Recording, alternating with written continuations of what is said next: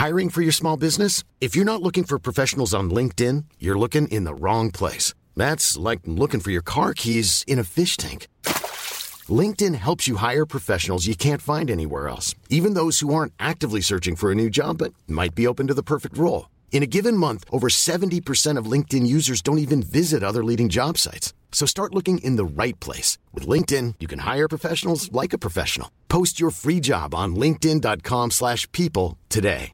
When you're ready to pop the question, the last thing you want to do is second guess the ring. At Bluenile.com, you can design a one-of-a-kind ring with the ease and convenience of shopping online. Choose your diamond and setting. When you find the one, you'll get it delivered right to your door. Go to Bluenile.com and use promo code LISTEN to get $50 off your purchase of $500 or more. That's code LISTEN at Bluenile.com for $50 off your purchase. Bluenile.com code LISTEN. Millions of people have lost weight with personalized plans from Noom, like Evan, who can't stand salads and still lost 50 pounds. Salads, generally, for most people, are the easy button, right? For me, that wasn't an option. I never really was a salad guy. That's just not who I am. But Noom worked for me. Get your personalized plan today at Noom.com. Real Noom user compensated to provide their story. In four weeks, the typical Noom user can expect to lose one to two pounds per week. Individual results may vary. Join us for a journey as we go back to the great civilizations of the past. Who were the people? What were they like? How did they begin and how did they end? Let's find out on episode 64 Sargon's Grand Adventure.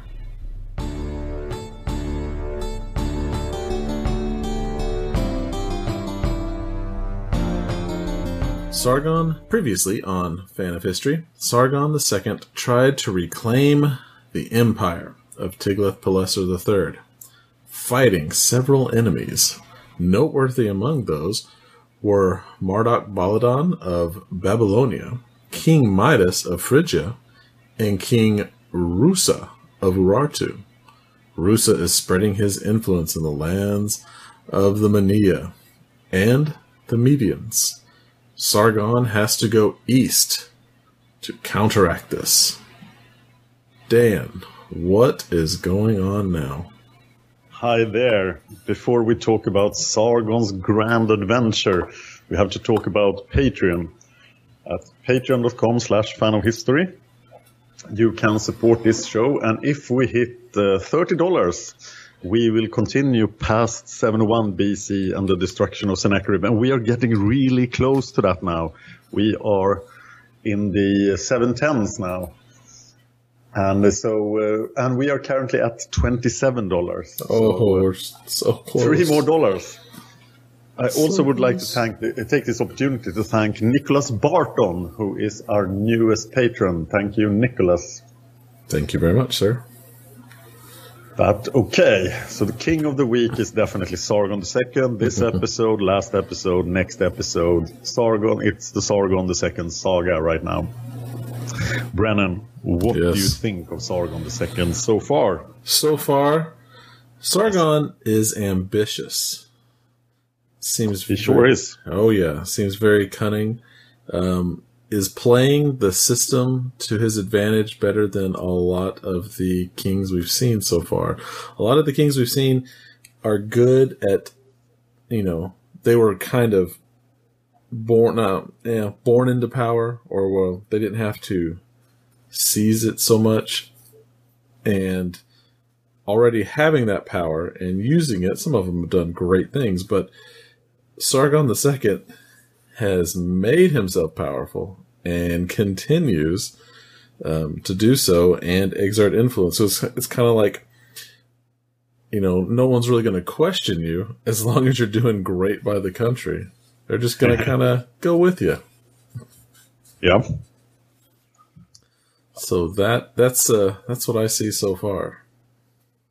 I think compared to Ashurnasirpal II and to Tiglath-Pileser III, he doesn't seem to raise the same respect that sort of people knew that you shouldn't rebel against Ashurnasirpal II and Tiglath-Pileser III. Mm-hmm. But Sargon never gets any break. It's like people are giving him trouble all the time. Right. But it's fascinating that we know so much about Sargon II that he tells us his story in this in this new way. You can still find it on YouTube. The Sargon II tells his own saga, the video where, where you get his version of all these events, and it's so colorful compared to all the other Assyrian kings. Uh, but today we are going to get what no Assyrian king never gave us before. We are going to get a full battle description. Remember, the Assyrians were trying to conceal what they actually did on the battlefield. They, right. they, talk about sieges, they talk about massacres, but they never tell us how they fight. But Sargon will in this very episode. That'll be great. We've we've missed so much detail in all these episodes. yeah. Uh, then we will have to answer the question: Do we believe what Sargon says? But we are now. This entire episode will be the year 714 BC. So this all happens in one year. Wow. Um, and it's all in the east. So the overall sit- overall situation in the east, to remind, we've been talking about this before, but it's all about control of Mania. Mania is a region that I once thought was a kingdom, and it's in some history books, it's they tell you it's a kingdom, but it's really made up of a lot of small kingdoms with small kings that can swear loyalty to Assyria, to the Medes, to themselves, or to Urartu. And the clever bet is to swear loyalty to Assyria then, of course. But Urartu is stretched out uh, north of this area and sort of trying to engulf it and take control over it. Um, so the western Manians are under Assyrian control, the northern are under Urartian controls, and the eastern are under Median control, possibly. Um, Urartu controls uh, Karkar and Illipi a bit, um, while Sargon was, they took control there while Sargon was weak. But in 714, it's time to put all this right. And Sargon II once again gather, gathers the host of Ashur and marches east. And then it comes to Lulumu. Lulumu is uh, is already an Assyrian province. He made it an Assyrian province under uh, one of his earlier campaigns. There's a general inspection of the army and the allies. And then Sargon II marches on towards Sikurtu and Andia. And you, you might think that this is confusing without the map, but it's confusing with the map as well. because these place names are hard to understand. Right. And along the way, everybody who doesn't want to be the target of this campaign shows up and pays tribute and uh, like, oh, Sargon, glad you're back. This is awesome. And one of those paying, uh, some of these paying tributes are Ulusunu of Uishdish, who we have talked about before, uh, Bel Apla Idina of Alabria, mm-hmm. who sounds, with a name who sounds like a Babylonian king. Right. Uh, also Illipidan, which you just mentioned. Dalta of Illipi is back, claiming that he was never on anybody else's side but Sargon. There are rulers from Parsua, the old Persian heartland. The Persians are gone. They went east to uh, avoid Assyria. Uh, there are people from Namri, and there are plenty of Medes. But Ulusun of Uishdish, he um, he has a problem that he like to bring he likes to bring up to Sargon. because he is no longer Ulusun of Uishdish, he's Ulusunu who has lost Uishdish. And he uh, remember this guy, Sargon, he rebelled against Sargon in an early episode, and Sargon uh, pardoned him. Mm-hmm. And now he crawls before Sargon like a dog. And I, I tried to find an illustration of this, but there is none. But uh, Ulusunu comes crawling, and he pleads to Sargon that Sargon will take vengeance against Rusa the first of Urartu because Ulusunu has remained loyal while Sargon was away. And Rusa took Uishdish. So the Urartian king invaded and took Uishdish. And Ulusunu fled for his life. And now he wants his country back. Uh, so we have a great party here with all the dignitaries. And uh, uh, Sargon records a splendid banquet to celebrate the meeting. And then Sargon agrees to reclaim Uishdish for King Ulusunu. So I don't know what Ulusunu does, but Sargon treats him very nicely compared to a lot of other people. I was about to say, how uh, how magnanimous of Sargon. and another thing, yeah, truly magnanimous. So this guy knows how to play uh, Sargon. Uh, Sargon also has a lot of spies everywhere. We talked about that before, and scouts. And these, uh, this intelligence network reports that the Urartian army is expecting this move towards Uishdish, and it has prepared an ambush in the mountains. Uh oh because Rusa wants to take out Sargon once and for all.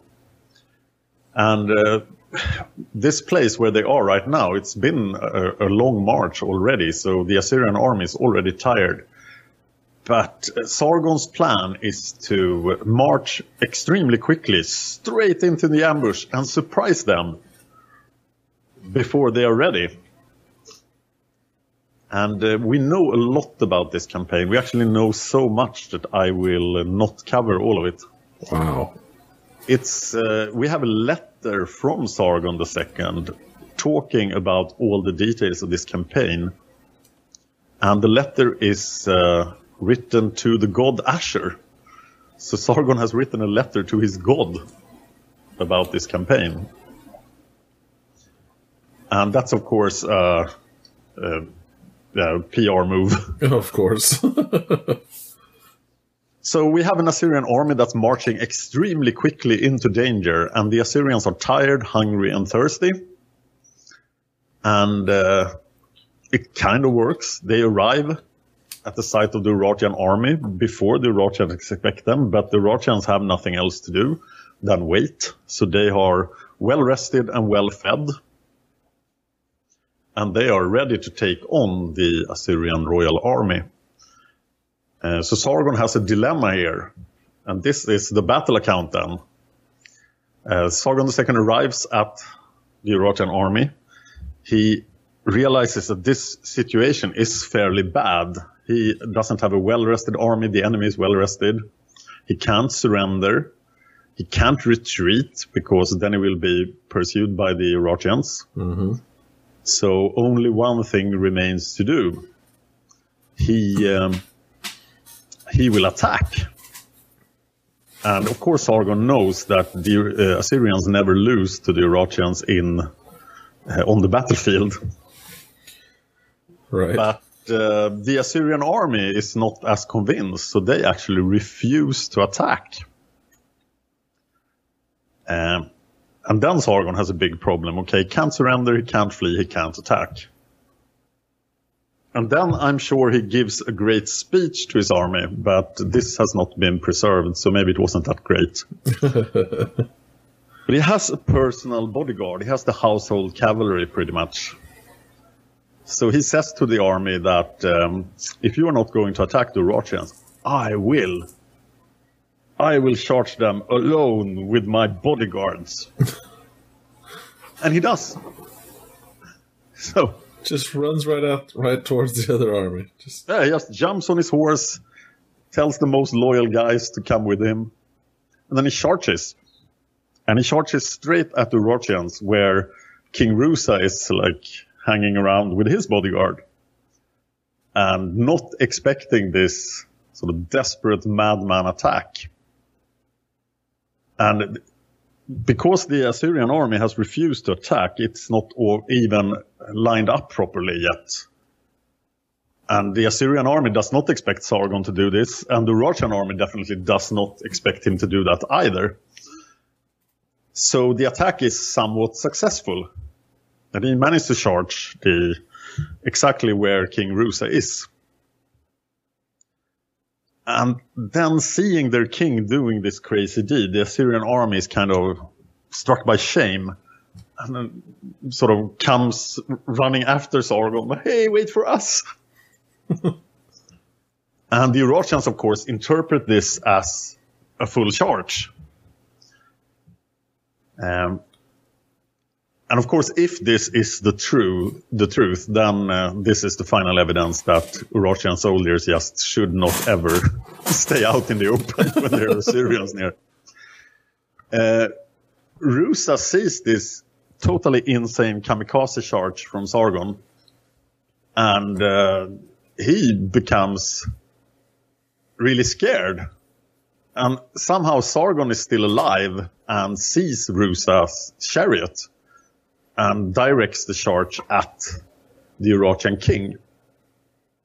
And in the melee, the uh, the horses of Rusa's chariots are slain, and he leaps up on a mare and flees the battlefield. So Rusa rides away on a mare, and this is apparently a gigantic disgrace. You can't ride on mares if you're a king. I have no idea why. So that's, that's a strange taboo.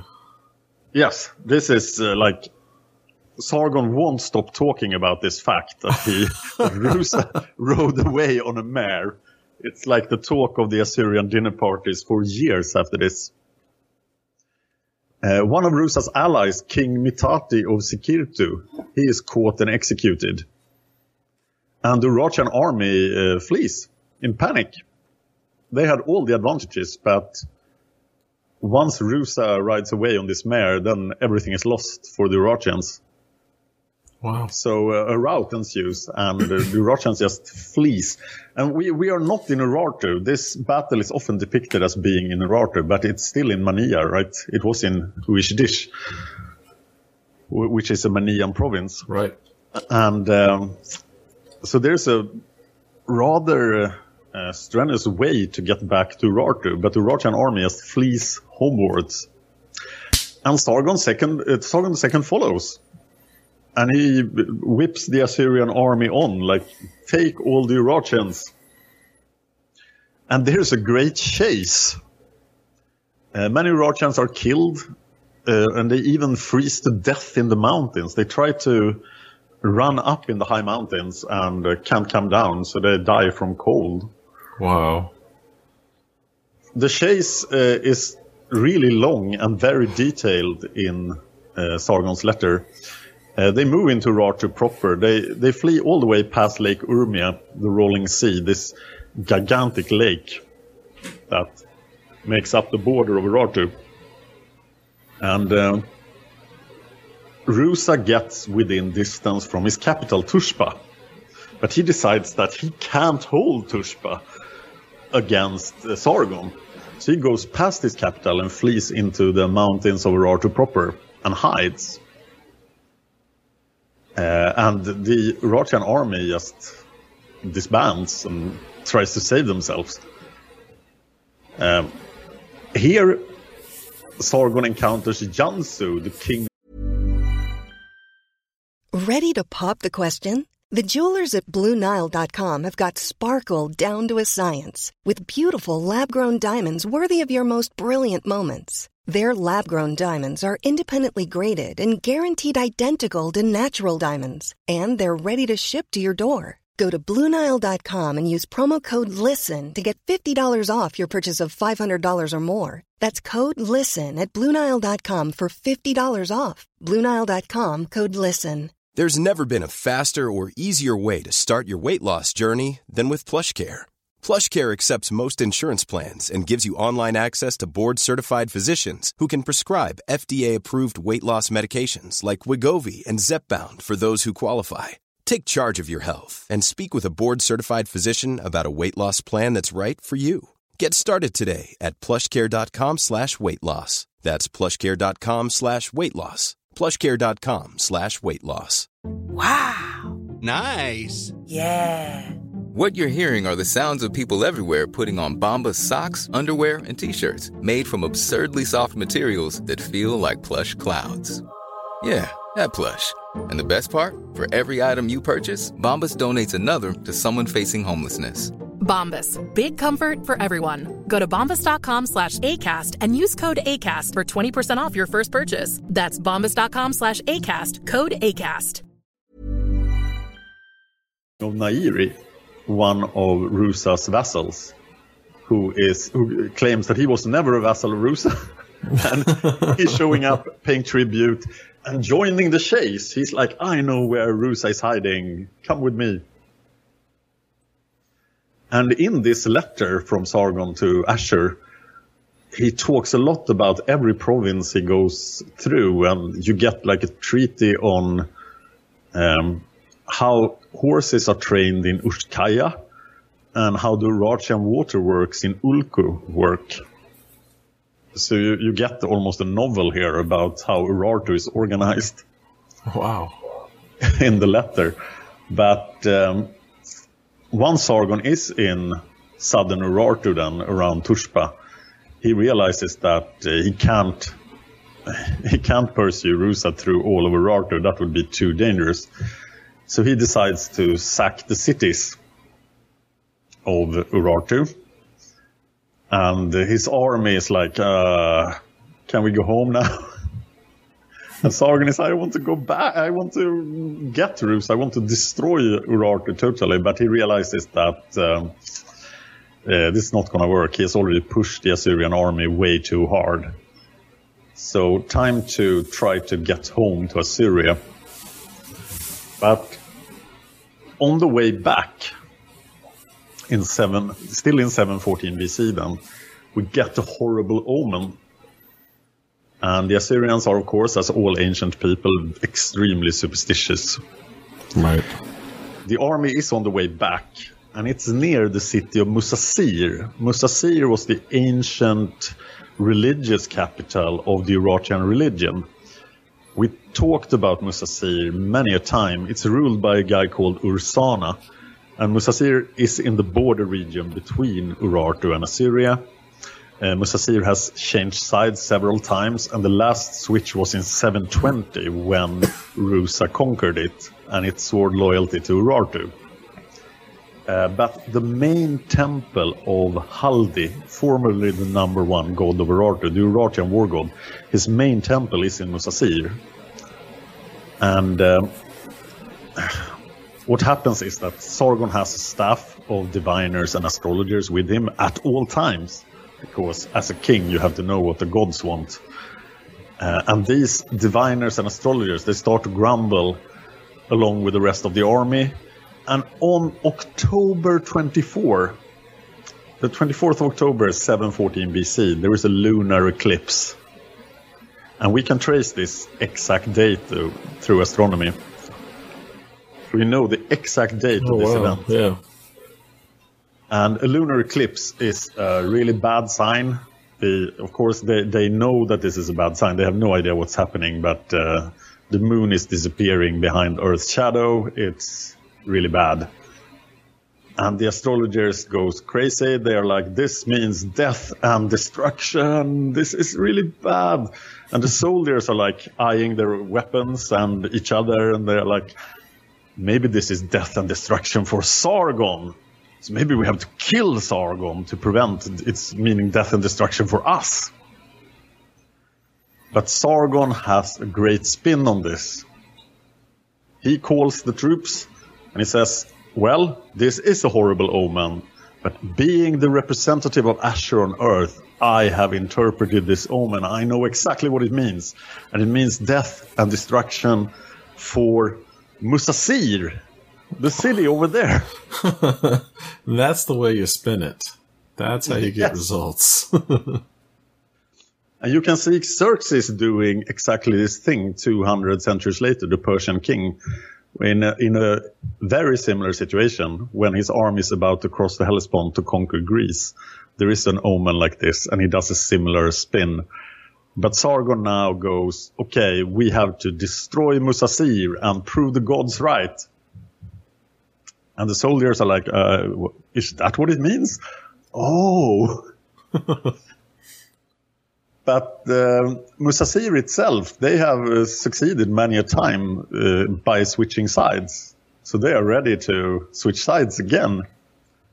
And they, they are not very happy about the Assyrian army there, and they haven't declared any war against Assyria. They they claim that Rusa just conquered them, and uh, uh, this was no fault of theirs. So when the Assyrian army shows up at their gates, they open the gates. So there's no siege. They're like, "Oh, Sargon, we were hey. waiting." right? But Sargon invades the city Oh my gosh. and thoroughly plunders it. And he tells the army to like crush this city. So um, I don't think there is a general massacre because the uh, Musasir inhabitants provide no resistance. But the city is entirely looted and uh, made into an Assyrian uh, possession. Uh, meanwhile, another terrible thing happens to King Rusa of Urartu, so no luck for Rusa, but we'll talk more about this uh, later in this episode and in the next episode. The next episode will be all about the bad things that happened to Urartu. Uh, that Sargon has nothing to do with. But we get these wonderful lists of loot from Musasir. Because Sargon spins this to no end. He's like, this was an enormous victory and wow, the gods really love me. so please tell us some of the stuff that was taken from Musasir. All right, we have wow. It's, it's written down in 50 columns of text. That's incredible. So there's Yes. 334,000 total objects stolen. Amazing. One ton of gold. A ton. Well, And- Yeah, and five tons of silver. How, I'm wondering how they even carried it all back. I guess from There, there- are plenty of guys and animals. Right, I was about say they probably stole a whole lot of pack animals too. Let's see, uh, dyed vestments in, of linen, 293 silver cups. They have daggers of ivory. Weren't daggers used for something? I could have sworn there was some I- kind of importance to daggers. Yeah, of ivory. That sounds useless. Right. I think it meant something to do with trade. I'll have, I'll have to look into that. Um, hardwood set in gold. Very nice. Ivory wands. Ah, Avada Kedavra. Let's see, 12 silver shields. An ivory bed with a silver mattress. That seems uncomfortable, but It very seems very uncomfortable. uh, I think, uh, remember, they uh, they haven't invented coinage yet. So Right. daggers of ivory might be used as a currency. Yeah, I I want to say that I've read about that. There were, yeah, daggers is an ancient form of like trade currency. Yeah. Um, and then we have the House of Weapons then. The House of Weapons, the main temple of the god Haldi. And this temple is entirely looted. Uh, the current House of Weapons that is looted here was probably founded by King Menua of Urartu that we talked about. He ruled Urartu from 810 to 786 BC, so 90-ish years before this. And later Urartian kings had uh, furnished the temple with even more stuff. For a long time, Haldi was the supreme god of Urartu, and the attack on and the destruction of the House of Weapons is uh, something that Sargon makes a lot of pictures of. So the the walls of the palace at Khorsabad at Dur Sharukin is filled with images from the House of Weapons falling for the Assyrian army. But as I said, there wasn't really a battle here. It's just a big theft. Um, we can see on these inscriptions Assyrians carrying off booty. And we can also see two scribes and uh, their supervisor who are noting down all the items on a large clay tablet and how they weigh metal artifacts. So this is all very, very thorough. and that's the end of Sargon's grand adventure. So um, what did you think of his battle description? Do you believe him? I believe it's probably similar to that. The the uh, it, it's, it's like those plans in the movies say this plan's just so crazy it might work. yeah. But I don't know. I, th- I think there's probably some truth in there. It's probably a little exaggerated. I can't imagine him suicidally running into an opposing army, but hey, if that's the way he thinks is going to motivate the men, I guess go for it. But um, I, I'm not sure. The, the track record of Assyrian kings uh, are fantastic in battle because they never die in battle. Right. Um, so this might have influenced Sargon's decision, but given what happens to Sargon later, I think there is some credibility to this story. Because Sargon will be the first Assyrian king who actually dies in battle. So he seems to take uh, large personal risks compared to other Assyrian kings. Okay, that makes sense.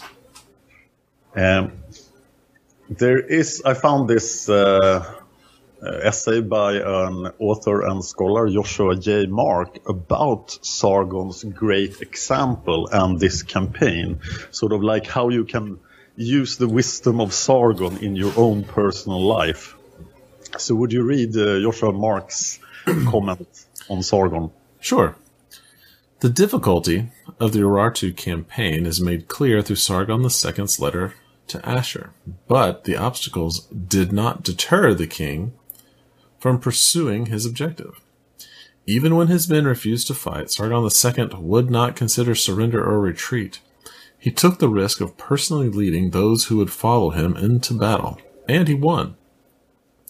In his letter to his god, Sargon details the difficulties he had to face in attaining his goal, but he never hints at giving up. His perseverance and courage against all odds illustrates the truth of the sentiment expressed by Walter D. Wintle's poem, Thinking, from which the famous quote attributed to Henry Ford may have originated, even though Ford may never have actually said it. If you think you can, or you think you can't, you're right. Sargon II's resolve provides an example worth following for those in present day who, faced with their own dark times, can still choose to fight against the forces which threaten them and prevail. It's like the height of positive thinking. It's oh yeah. Fight everything you don't like. You will always win. yeah. If you think you can kick the asses of the other army, then you go for it. Just go right into it.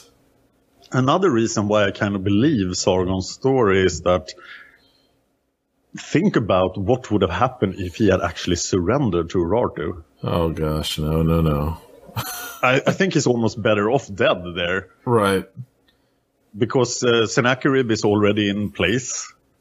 Sennacherib is already in the capital. Sennacherib is, has been trained to take over the empire. So maybe he figured that uh, either this works or I die a hero and uh, my son can sort of handle matters. Right. That makes sense. He has his fallback plan. We're still not done with 714 BC because back in Urartu, then in hiding, Rusa gets this other news and he kills himself. Uh, Musasir is gone, uh, Urartu has been plundered, and this other disaster has befallen Urartu. And the powerful kingdom of Sarduri II lies in ruin, and Rusa is all responsible for this ruin. So he kills himself with his sword. And when news of this reaches Sargon, Sargon is uh, uh, proud of himself enough to think that it was all because of Sargon. But I believe that it is this other disaster that Rusa felt that he couldn't come back from. But that's for next episode. Rusa is uh, followed on the throne of Urartu by his son, Argishti II. And Argishti had been responsible for a lot of Urartian raids on Assyrian territory, which we haven't heard about from Sargon. uh, Argishti will not forgive Sargon for this invasion, But Argishti will not have time to really deal with Sargon and the Assyrians because of this other problem. So the Assyrian Urartu border will suddenly turn peaceful. And I'm pretty sure that Sargon can use this peace in the north to handle all his other problems. right. But Mania will still be troubled. Not too much because of the Urartians, but because of the Medes and the Manians. Wow. And that was Sargon's grand adventure. All right. Well, that's all for this episode. In our next episode, a hitherto unknown force will change the political landscape of Mesopotamia. Oh, yes. Wow. That is far reaching. Yes. All right. Please consider visiting our YouTube page. It's Fan of History on YouTube. Like, subscribe, and share. It actually does help us out. Give us a review on iTunes. Tell us what you're thinking. We will read those reviews on the air. We're always looking forward to them. And also, consider supporting us at patreon.com slash fan of history. If you like what we do, we need to reach that $30 tier and we can continue forward. And I have, you, mm-hmm, yes. Yep. Uh, something about YouTube. I am trying uh, something new on YouTube. Uh, we have a new collaboration with another YouTube channel and I can't say their name on this show because of our iTunes rating, but it's interesting SH some vocal T. and, uh, they have done a couple of historic videos and we have adapted them for Fan of History. So, for this week, I am Brennan. And I'm Dan. And this has been The Fan of History. If you enjoyed this podcast, please consider supporting us on Patreon. Patreon.com slash fan of history. Just a dollar an episode would help us out. Thanks, and see you next time. Hi, I'm Daniel, founder of Pretty Litter. Did you know cats tend to hide symptoms of sickness and pain? I learned this the hard way after losing my cat, Gingy. So I created Pretty Litter, a health monitoring litter that helps detect early signs of illness by changing colors, saving you money and potentially your cat's life. Pretty Litter is veterinarian developed, and it's the easiest way to keep tabs on your fur baby's health right at home. Go to prettylitter.com and use code ACAST for 20% off your first order and a free cat toy. Terms and conditions apply. See site for details. Planning for your next trip? Elevate your travel style with Quince. Quince has all the jet setting essentials you'll want for your next getaway, like European linen, premium luggage options, buttery soft Italian leather bags, and so much more. And is all priced at 50 to 80% less than similar brands. Plus, Quince only works with factories that use safe and ethical manufacturing practices. Pack your bags with high-quality essentials you'll be wearing for vacations to come with Quince. Go to quince.com/pack for free shipping and 365-day returns. When you need mealtime inspiration, it's worth shopping Kroger, where you'll find over 30,000 mouth-watering choices that excite your inner foodie. And no matter what tasty choice you make, you'll enjoy our everyday low prices, plus extra ways to save, like digital coupons worth over $600 each week. You can also save up to $1 off per gallon at the pump with fuel points. More savings and more inspiring flavors make shopping Kroger worth it every time. Kroger, fresh for everyone. Fuel restrictions apply.